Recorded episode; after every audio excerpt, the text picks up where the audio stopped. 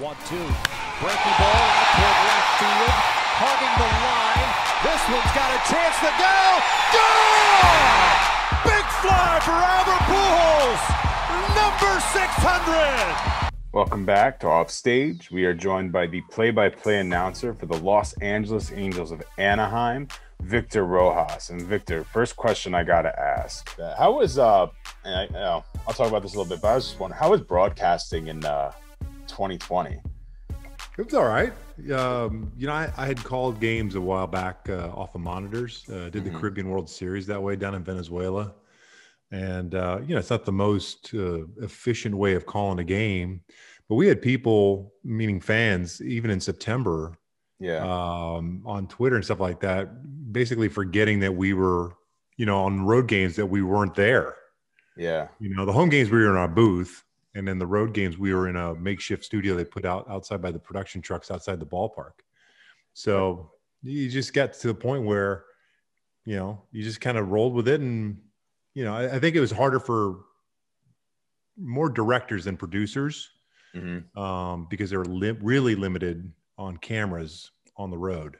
Yeah you know, yeah it was, it was the home feed and you had one extra camera Whereas a normal split feed, like when you do a Fox game at a Fox ballpark or mm-hmm. Sinclair now, um, you know, you you had not only that feed, but you also had three or four extra cameras that you can cut to different things and follow your story and so on and so forth. So. Yeah, so you kind of have to go off there what they're trying to produce rather than try to produce something yourself, even though you yeah the extra yeah. camera. Yeah. Although on this one, although this this year they said or last year, mm-hmm. uh, the home show did more of a world feed. So it tried to stay pretty down the middle and didn't slant toward the home team on a normal season. That's what would happen. And that's where the yeah. visiting team would cut away and do its own thing. Um, so we, so I, I think our, they said, our director said that it was harder for them doing a home show. It was harder for them to follow us or do other things on a home show because they had to play it down the middle. So gotcha. Yeah, because uh, they they were talking about how this weekend Tony Romo is going to do it from his house in Dallas for the Saints game because he's in COVID protocol. So it's just right. becoming more and more of a, a thing with the staying. But I mean, if it's effective and you could do it, I mean, just imagine if John cheap. Madden had it. he wouldn't yeah, have to take a bus cheap. everywhere. That, that's that's where I think the uh, the bean counters are sitting there going, wait a second, we normally send seven to eight people on the road, hotel rooms, per diems, you know, and the like. And but we could do this from home and we don't have to pay for any of that stuff. I think maybe we'll look into I would not be surprised if it becomes more of the norm. Yeah. Um, I feel like a lot of stuff is going to become more the norm after this year. Like, yeah. uh, you know, yeah. there no more paper tickets when people are actually allowed back in. I can't imagine they're going to give those out anymore. It's going to be all Which, digital and which is moving towards anyway. To yeah, yeah, yeah, exactly. And yeah. I mean, I'm a fan of it. Hopefully, the DH. I like the universal DH. I really do. I hope it's. I mean, I don't know why we're still playing a, two sets of rules. I think that's yeah. just the dumbest. You no longer have that separation. The offices, you know, American League office, National League office. You know, then I, I get it. You know, you still had that old versus new, um, but now it's like everyone's under the same umbrella, same rules. Would make sense one way or the other. Pick one. I don't you know, National League teams are going to say no because it's an added expense of carrying a DH versus a 25th or 26th man, and what that costs versus, you know, a 10 to 15 to 20 million dollar a year player in a, in a full time, you know, Ortiz type of DH versus having I don't even know who the you know Robbie Grossman as your yeah. you know your bench guy that you're only paying five million to. You know what I mean? That's yeah. That's where the, that's where the National League is probably more, you know, really putting their hands or uh, their feet down on saying, you know what, this is it's not for us. But I think Major League Baseball needs to just go to one set of rules. I, I think they, I really think they do too. And the worst part is we're in January now, and they still don't know if there's going to be a DH. Like, how is that? There, there are guys who are sitting yeah. in free agency, waiting for this rule to be done. Yeah. Uh, you can go all day. You know what? Uh, you could look at it both both ways, right? You could look at it from the standpoint of, well, we're still waiting to see because if there's going to be 30 teams that I can pitch my services to, or 15 teams, and the reality is, it's not going to be 30 teams. Not all 30 teams are looking for a DH. Yeah. And if you cut your best deal now, you know, and I guess the one really that stands out is Nelson Cruz, right? He's Yeah. he's like he's the guy that's sitting out there that is, you know, been productive, continues to be productive at big time numbers, and is going to probably cost you a pretty penny. It probably affects him the most. All the other guys, you know, it's not like it's a, I don't see it being a trickle effect on those guys because those guys should just go out and cut the best deal possible at this time. Just cut a one year deal. If you're worried about it, and you really want to make sure that you're on the on the on the books already for uh, for 21 just cut a one year deal and, and hit the market again next year That's what a lot of guys did. What was it, two years ago? When um, Yeah. I think the big name was Martinez, who ended up getting a longer deal. But I think a ton of those guys were taking one year deals because. yeah But I think uh, Encarnacion's also on the market, but he's been on a little bit. He's not Yeah, like but I mean, Nelson Cruz it's on hit the 40 home. slide, yeah. you know yeah, he's he's still absolutely mashing the ball, but he's another guy. And I think Ozuna's another guy that a lot of people talk about just moving straight to DH because he did so good with the Braves at DH this year. man there's some bad left fielders out there so Oh, yeah. so uh, you know that, that's why i say if you can you know if you can if you can live with Marcell Ozuna through seven innings defensively for what you get on the offensive side of things and if he's the guy that fits your lineup is going to make you better Yeah, i think you just have Just i think you gotta yeah you have to i think you do Isn't it? Isn't it crazy that it wasn't that long ago that the worst kid played right field? Yeah right, you, got, right. you got the best players in right field. It's unbelievable. Yep. You got the Betts Yep. of the world in right field. Yeah it's It- crazy it's man it's really crazy. Let's roll right along right here. Yeah. it's going great. It's going great. Um, so you started as a player, and then you did uh, bullpen catching and coaching. How'd you make the transition from the field to the booth? Well, I mean, I, I had gone from the field to real life because you know you get to a certain point in your career where you like either mentally aren't there or physically aren't there, and or they tell you, "Hey, you're done. You're 86. you're not good enough." Um, for me, it was more about I had gotten married. Um, I was an all-star closer my first year. Got married. My wife got pregnant, and I really started looking at, you know, do I want to? How long am I going to make 800 bucks a month? and how can I live on this supporting a family? So for, for me, it was the vision down the road, not not right now. And uh, even though I kept dabbling a little bit, once I got to the point where I was done after '94 coaching and and you know kind of player coach in '94, I started looking at like the front office side of things. So that's what I did. I bounced around from front office to front office, arena football, minor league baseball. I worked for the Florida Panthers hockey team.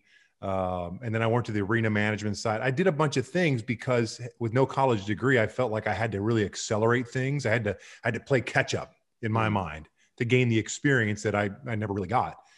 And I was 31 and I just finished consulting and I was working. I took a, a holiday job at Nordstrom Boca Raton, Florida, and working in customer service. And I got this wild idea literally 20 years ago last month about I think I'm gonna try my hand at broadcasting. I think I think I'm gonna try to see if I can get back into independent ball as a player, and then in my downtime go to the radio station and learn the craft. My dad always said, you know, you got a pretty good voice, you know the game of baseball, you grew up in it, you know, go that route, do interviews and stuff like that. And I learned quickly that nobody really wanted me as a player anymore at 31. And I got lucky that Rick Cerone, the former Yankee catcher, owned the Newark Bears, and I had a friend of mine who's his third base coach. He said, forward me your resume. He gave it to Rick, looked it up and down, saw my front office experience, and said, Hey, why don't you come up here, be my AGM? You put the team together. It's ind- independent ball. And you could do, you know, uh, some some uh, color on the radio broadcast because they already had a play-by-play guy. And that's how my broadcasting career started. Before the season started, Dave quit. Our play-by-play guy quit. He went to indoor lacrosse, so I became the play-by-play guy with no experience. and then a month into the season, they they let go our general manager, and I became the general manager. So I was general manager slash broadcaster of an independent league team that had signed. You know, I, I had signed Jaime Navarro and Jack Armstrong. Then Canseco got released out of spring training. He called me because he and my brothers played together in, back in the early '80s. But Ozzie, his twin brother, played for us the year Mhm. before. He said, I want to come play with Ozzie. So Jose came on board, Jim Leyritz came on board, Lance Johnson came on board. And all of a sudden, we have all these big leaguers in 2001 in Newark. And that's kind of how it all is snowballed for us. So you, um, I want to skip right to another one because you had the opportunity to interview for the GM job for the Angels this year. Um, how did that happen? I know you wrote a a letter to them, or you wrote a suggestion to them asking if you can get an interview, and then you got it. How did that go, and what was that like? It, it went well. I, I, I thought, uh, you know, the team had really had been, this, this was my last, uh, last year was my 11th season with the ball club as their broadcaster. Uh, I had played in their minor league system. My dad had spent 10 years in their organization, including managing them in 88. So I had a really close bond to the Angels organization. Uh, really, it's the Royals, who I grew up with in Kansas City and my dad played for. And then it quickly in 82, after he coached for the Cubs, I became an Angel guy. You know what I mean? And so it was just like this perfect storm of circumstances. The team was playing horribly bad. Uh, the pandemic, um, I was tired of seeing and hearing a lot of different things from up and down the organization. And I just got to the point in late, uh, late July or late uh, August where I just started writing stuff down, just ideas of how I would change things and culture. And I, I, I joked about it being like my Jerry Maguire moment. I, I was going to write the memo and send the memo. You know what I mean? Yeah. Um, all things be damned. I never sent it, but I ended up you know, almost 4,000 words. And then when Billy Eppler got let go, I immediately texted Artie Moreno, whom he's the guy that hired me, you know, 11 years ago, 12 years ago. And I just said, you know, I want that effing job. You know, I want the opportunity to talk about the job. And, you know, to his credit, he gave me the opportunity. I sat with you know, John Carpino and Bill Stoneman, had an interview, and um, I had no regrets. I said everything I wanted to say. I kind of laid out what my plan would be from the big league club to player development to international scouting and so on and so forth. And, um, you know, obviously they went in a different direction. They in- interviewed a ton of people. Yeah. Um, but I'm glad I was part of the process. It was a, it was a great learning process for me. And what, um, could you just give us a little bit about what would be because the Angels have been in like this weird state where they have such good players, but they just can't get over the hump. So, what would no. be your plan to kind of turn them around? Well, I mean, you, you got to go back to uh, to scouting and player development. I mean, there's no doubt about it. I mean, I can't. Uh, you know, I was trying to rack my brain who the last. I mean, Griffin Canning was drafted and developed by the Angels, and he's a local product as well out of mm. Rancho Santa Margarita, California, in Orange County, and went to UCLA. Uh, but you have to go back to pretty much Jered Weaver. Uh, you know, Matt Shoemaker was a he he wasn't a drafted player; was an unsigned free agent that came into the organization and rose through and got to the big leagues and still there. Um, but they really had done a poor job of drafting and developing, especially on the pitching side of things. And so, uh, you know, that that to me, you got you got to get back to the the little things, really improving um, the facilities, uh, putting money into the scouting side of things. Really, the international scouting has been uh, it hasn't been very good for for many years. You go back to um, when Jerry Dipoto uh, at the time was the general manager, he, uh, he went off and signed uh, Roberto Baldoquin out of Cuba for $8 million. And the kid was an absolute bust. So that $8 million signing cost the Angels the next couple of years from being able to go out and sign any international players, one of which was Vlad Guerrero Jr., which would make sense as yeah. an He'd be the guy you want to go invest in. You know what yeah. I'm saying? And so you you really the mindset change you have to change the mindset a little bit and uh, the culture um, when i got there uh, you know bill stoneman had already stepped down tony reagins was the general manager so tony reagins had jerry dipoto to billy Eppler. That's three gms in 11 years mm-hmm. now you think about all the changeover and carryover people that stayed over that's three regimes three different types of philosophies. And now you got this mishmash of people wanting to do certain things or we believe in this. And it's like it's just kind of mayhem. And i think that's where i think i was getting frustrated. I think angel fans were starting to feel that as well. And i, I you know they, they i think they hired a great guy in perry minasian because i've known perry since our days together with the texas Ranger. i've known his dad a long time as well and he is a guy that is very tempered uh, gets along with everybody He's got a great smile. His smile lights up the room, and you so you feel at ease. And if he's going to say this is what our philosophy is, I think he's going to bring in his own people. But I think it's going to be a, a, a build up, right? It's going to take. Mm-hmm. It's not going to be one off season, but you got to continuously get rid of the old, and and I mean by old, I mean the old personnel that is more concerned about how is this going to help me versus how are we helping the organization yeah. I think there was way too much of that. Now you got a really splintered player development Uh, and I think that's what you need is someone at the top there that can bring it all together and uh, and kind of go from there. But it all starts with scouting and player development. Yeah, and I mean, look at the Dodgers for Pete's sake. Yeah, I was, to lose. Yeah, Justin Turner. Who cares? It doesn't matter. They just they, are gonna have somebody else.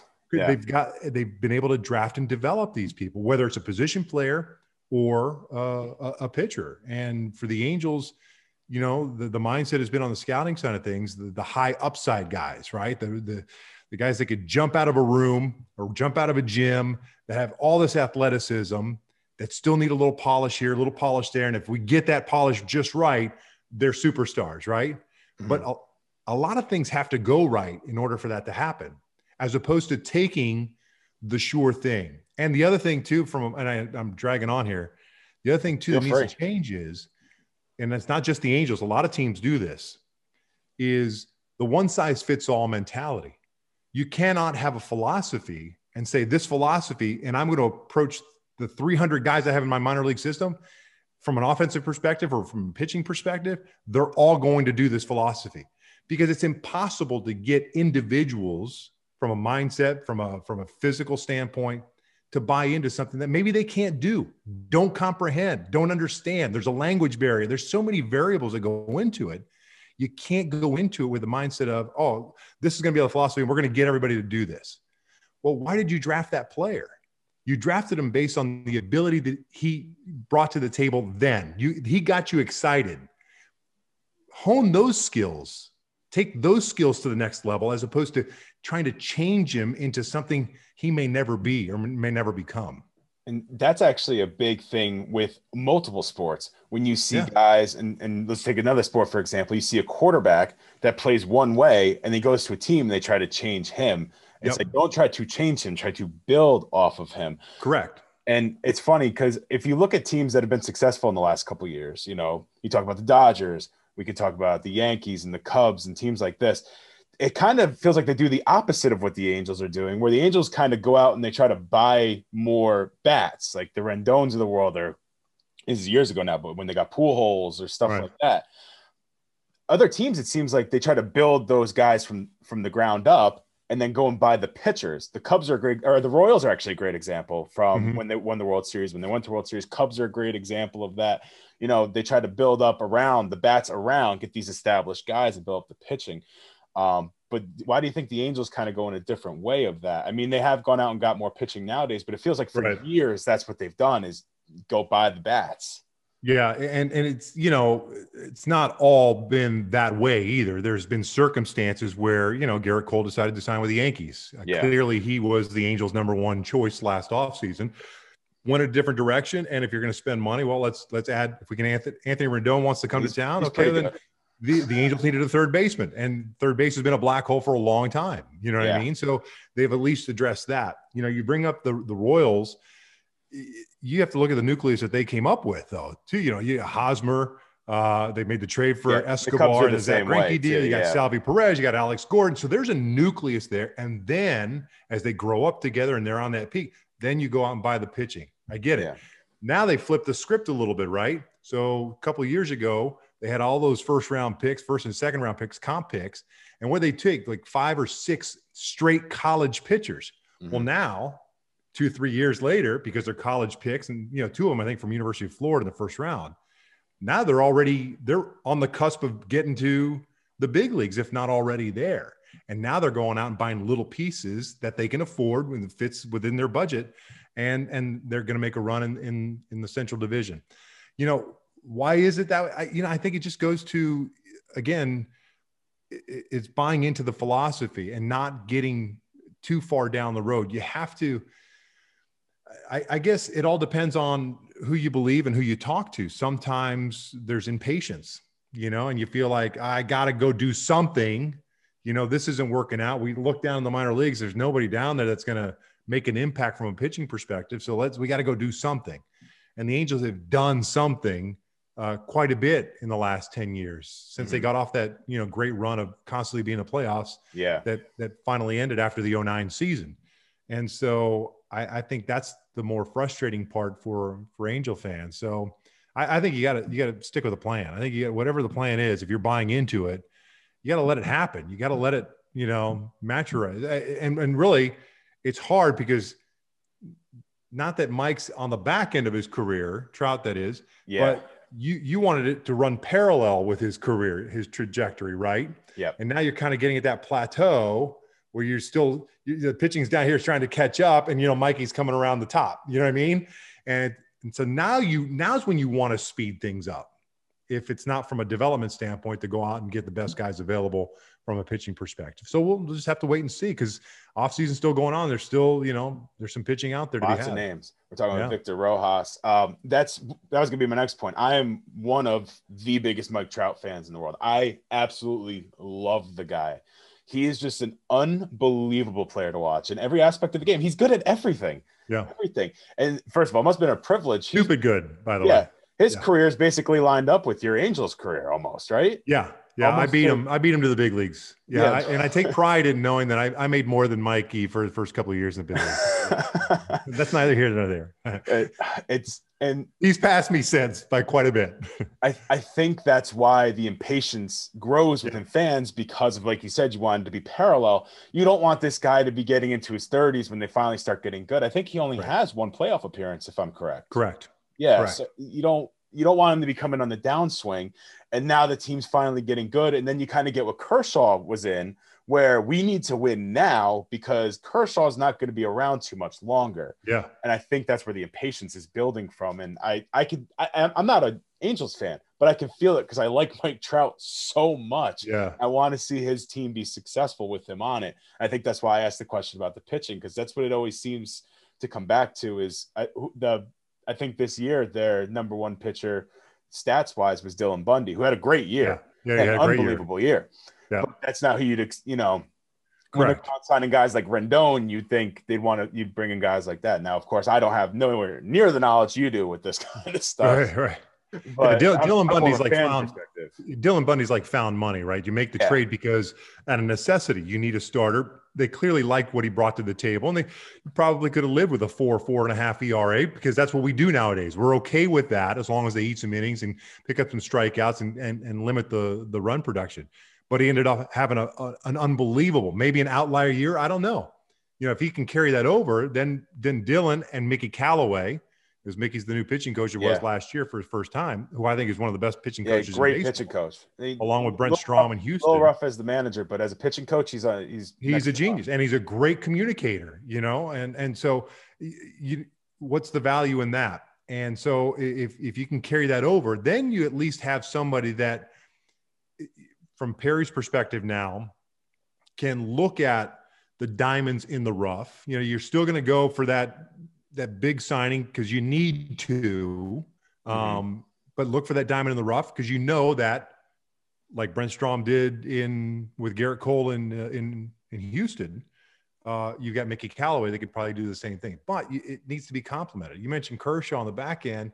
Yeah, but I mean that baton that he's passing, the Yeah, guy behind to- us, it's Walker Buehler, Bueller. yeah. You know what I'm saying? It's like I'd like to have that. That'd be nice, you know. Um, and even the kid uh, was it Justin, the redhead kid from from right here down. I live in Texas, so he's right from down the road from Uh, here. May Yeah, Ju- Dustin May. I, I mean that guy Urias He- was great too. I mean, watch. I mean, it's just all of a sudden they got guys that are just there that blow. I mean, they're 96 and up and throw strikes and can get guys out. So it, it makes it a lot easier. I mean, you Dave Roberts is a genius now, right? Uh, from as a manager that uh, he's got he's got the wherewithal. And it's funny that this year this year the way the World Series played out when you watch Kevin Cash pull Blake Snell Dave Robert, Dave Roberts, is like, nah, man, I've been down that Yeah. road. I'm not playing that game. If I'm gonna lose, I'm gonna lose it my way. I'm not playing what the. I, hey, I appreciate the information from up above, but if I'm losing, I'm losing my way. And I'm glad he. This this year's team, the Dodgers team, when we Yeah. played them the first time, uh, I looked at Mark Gubas at one commercial break. I'm like, these guys are stacked, top to bottom. That bullpen was ridiculous, and they were as focused as I've ever seen them like laser like all right done with the screwing around. Let's get it done. That's what it felt like. And after a while you know you get into september like most teams do down the you know midway point being 60 games it was around the midway point um where you know they, they falter a little bit. The bullpen's going to falter but boy they they turned it around um, Yeah. you give them an inch they took a foot and a half and you know the braves had them the braves certainly had them and, and they let them up Yeah, they had him on the ropes there. Now going yep. back really quick to the when Blake Snell was pulled, what were you thinking? Like, uh, what I, the hell's Kevin Cash doing? Yeah, uh, had to be right there with the right 75 pitches, fourth inning, made I the mean, three best hitters in the lineup look like like they didn't know what they were doing. No, there's like they were celebrating in the Dodger dugout that he was gone. And you know, I, I, appreciate analytics. I take them for what they are. I think they're a great jumping off point. They're they're not an absolute. They're just not. Uh, the analytics until the analytics in general can.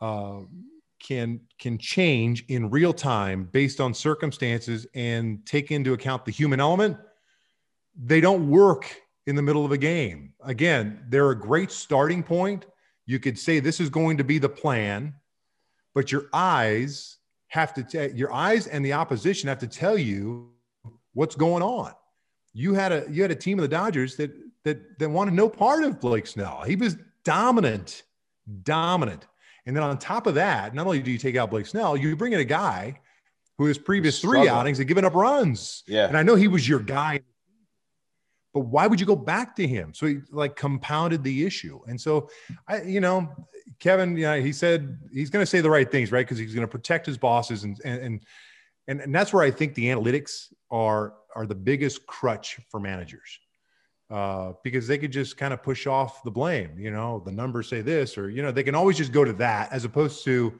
I made the decision. This is what I saw. This is what I wanted, and you know, I, am going to wear it. Um, you just don't see that too often anymore. I think Joe Maddon is probably one of those throwbacks that is willing to say he's willing to call a team out. He's willing to call a guy out. Uh, willing to point the finger at himself if he makes a mistake. Um, but I think we gotta I, like I said, I love the analytics side of things to get you prepared, but you gotta you gotta be able to adjust, man. And guys look in their freaking hats or back pockets and nowhere. I mean, there's no feel for the game anymore. No. None. Guys don't fundamentally don't know. How do you not know who's coming to the plate, who's on the mound for you, and where you should be positioned? Yeah. You know what I'm saying? It's like you really need a card to tell you all this stuff uh, because the circumstances today are different than the the history that you have on that card. You, you know everything is completely different about what's on. I, I know it's a pattern and the like, but you have to take into account what's happening in the moment and so, and make the adjustment. And they're they're afraid to do that. So are you? Uh, it sounds like you don't really like how the uh, the analytics are saying, "Hey, go for the home run," or just go down go down swinging instead of adjusting. Yeah, I'm not. I'm not a big. I'm not a big fan of that. I, I think to me, contact percentage has got to go up, and uh, line. You know, hard hit. I, I am a big believer in contact percentage, hard hit percentage, uh, barreling baseballs. I think that's more important to me than than the the lift and separate. I'm not okay with the strikeouts.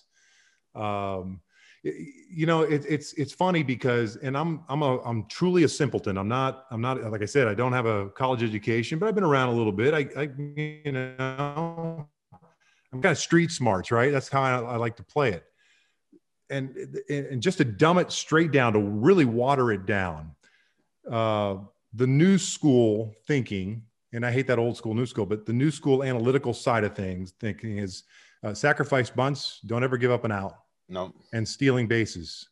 Although it seemed like this year, and I'm, I'm digressing here, it seemed like last year there's more attempts at stolen bases. I have to look up the numbers. It just seemed like people were running more. Yeah, I don't know why, but anyway, they don't they don't like those because of the, the the chances that you're going to make an out. But you're okay with a guy going up there that has a low contact percentage and striking out on the off chance over the course of 550 at bats or 60 at bats that he hits 30 home runs.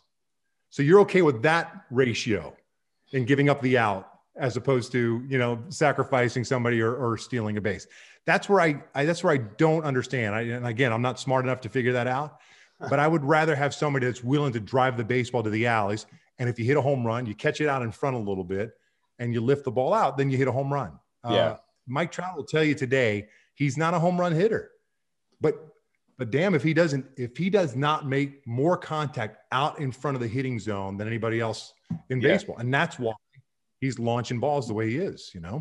And it, I'm right there with you. It, it, frustrates me so much. I actually think it's one of the big reasons that they always say, you know, baseball's viewership is going down. I compared it to somebody like this. Imagine if the NBA made all rims double rims and it made right. slam dunks happen all the time, and they were spectacular. But now three points and other shots, they're not going to go in as much, and scoring is going to go down. It's the same right. thing with baseball. The home right. run is not as big as it used to be because that happens all the time. Correct. So people Correct. aren't like going crazy about them. Like when Juan Pierre would hit a home run, people go nuts. But yeah. now Brett Gardner's hitting opposite field home runs at Yankee yeah. Stadium. Breaking his bat, sense. going oppo. Yeah, it makes no sense. So yeah. it's it's the same thing. If the, these guys are doing dunks every single time because it was the only way you could score and it was the best way to score, it would just lose everything. Yeah. And it's not it's not just the offensive side too, right? It's the pitching side. When you got guys that can't throw strikes consistently, well, uh, yeah. you're, you're, you're three two on every single count. They feel like they've got to throw everything max effort every from the from the first inning, first pitch of the game. Um, you know, there's no there's no art to it, and I think that's why people are born. It's like, oh, here we go. You can't name a player that throws under 95 anymore. Walk or make an out. You know what I mean? It's yeah. That's that's the biggest problem. There aren't many players that throw under 95 anymore. They just don't get drafted. Right. They they look for the guys to throw 100. Velo's fine. I don't. Okay, fine. But you got to be able to command the four quadrants of the strike zone. That to yeah. me, pitchability, uh, being able to command the strike zone. Those are those are all important. Velo's great, but if you can't throw a strike with it, who cares? Yeah, but guys, every all these guys can gear up and hit 100 miles per hour. Yeah, but it's the guys that can, can do it here and here and here and here that are successful because the hitters have no idea. And you have the ability to throw a strike at any time with any pitch. Yeah, I think that's being sacrificed though when they're looking for these guys. They see the guy at 100 and they're like, get this guy, but the guy right. that maybe throws 89 that can build his velo, but they don't right. want to even do that. They they want the velo there. Yeah, yeah. Shoemaker, exactly. 89 split. Yeah, exactly. Non-drafted, non-drafted at Eastern nope. Michigan. How much money is he making? Going to make this year? You know what I mean? It's it's crazy. And I go back to the Yankees, obviously. I'm a Yankee fan. Jordan Montgomery's the same way. He doesn't, he's throwing harder this year, but he didn't, when he first came up, he was 89, but it was that curveball in his location. That was the big, that was the big stuff with him. So I want to switch over really quick. Uh, big fly gear. Now, big fly is your home run call. Big fly for blank. Uh, my favorite one's Albert Pujols because I love Albert Pujols. Um, so how did you come up with the company, the apparel company of Big Fly? We uh, my wife and i were trying to figure out what we wanted to do from a from a business standpoint. We knew we wanted to do something um, kind of that ran parallel to what i was doing on a full-time basis. And so we came up with the idea back in 2018 the fall of 2018 um, to to create a baseball apparel company. And uh, having just spent that summer in cooperstown with my son doing the the old rite of passage at 13 years of age you know playing the tournaments up there in the summertime we went to baseballism first time i'd ever been to a baseballism store. And i thought this was kind of cool and I, that's where the idea really started from an apparel standpoint. And i said uh, to my wife i'm like but we, it's got to be unique. We, we can't just go in there trying to become a typical licensee or typical stuff that what what baseballism is doing. It's got to be completely different. So we came up with the concept of a player person and or moment in baseball history and then creating a one of a kind graphic art as i like to call it because it is um, that tells the story without a player's likeness, without a player's name, without a player's number on most occasion, and um, but but encompasses what that story is. And so you know, the Millville Meteor for us is our Mike Trout. Uh, we've got the M&M Boys, which is the Mantle and Maris. Uh, this year, 60th anniversary of the, of the, home run chase in 1961. Um, uh, Let's Play Two is our Ernie Banks. So you know, we, we call ourselves storytellers because we are. That's what I do as a full time job. Um, but we're vintage baseball storytelling. And, you know, we launched it in February of 2019, had a great run in 19. We were off to a great start last year when we launched uh, Millville Meteor in February, going into spring training. And then all of a sudden COVID hit, but still um, somehow, some way, even with the 17 weeks of sales uh, because of COVID, we've exceeded our revenue from the year before by almost 60% and you know people were, people are buying our, our stuff that you know, we have great repeat business we get new and new customers, new and newer customers every single day trying us out. And that's all we're trying to do. We're trying to grow it organically. Um, it's not like I need to make money off of this. It's not like, oh, I don't have a job and this is it. We, you know, we need this to survive. It's, it's kind of like an ancillary thing and we run it out of our house and it's a complete family business. Yeah, I'm gonna have to get one. I like that hat. I'm gonna have to get one of those hats. Thanks, that's man. A, that's a nice hat. Thank um, you. If, if you were to give advice to anybody that's trying to come up and be a broadcaster, get into the broadcasting business, what would you tell them? Um, be yourself, really, is what I tell a lot of people. Uh, you know, oftentimes, whether it's in college or from, you know a potential agent or someone that works in the business in the industry that uh, you know an executive producer or whatever uh, oftentimes they want you to be a kind of in the cookie cutter mold of of you know whatever broadcaster i think sometimes you get into that mindset uh, you know, young broadcasters well I, I have to sound or i should sound like whoever joe buck or whoever you name anybody and so when you hear their their audio you, you kind of hear like and hear what they're trying to do um, and so they're trying to become somebody else. So I always preach be the best version of yourself and not the second version of somebody else. And and really find your voice. It took me a while to get there. I mean, like I said, I had to learn on the run. I had two years in, in Newark, and then I got the Diamondbacks job. And then I then I went to work with Hall of Famer and Eric Nadel with the Rangers. Mm-hmm. And I thought what he was doing was the way I should be doing. And I tried to do it and I couldn't. And it was at that point, like a couple of months in, I'm like, I gotta, just got to do my own thing and that's that's kind of where I found my voice and my my way of doing things, and it really evolved up until maybe three or four years ago, where it's kind of like now I just put on a pair of headset. I don't, you know, give me a score sheet or not, whatever. I just know I know what I'm going to do. I'm just going to let the game come to me, and that's why I've always believed in. I don't I don't call games off of monitors. You know, I watch the game, what's happening and I, I, like to see the field because it gives me the opportunity to see everything. And that's why the transition to calling games off of monitors in 2020 wasn't that big a deal because we had this high camera, high home camera that showed the entire field, mm-hmm. which is essentially the same perspective that I use on a daily basis when I'm doing games. So yeah. yeah, for sure, don't don't try to be anybody else. It's great to try to emulate somebody, but find your own voice, find find your own thing, be unique because the last thing you want, as we've seen in, in this pandemic world, you don't want to be the same guy. You want to be the same girl. It doesn't matter. What females, males, it doesn't matter.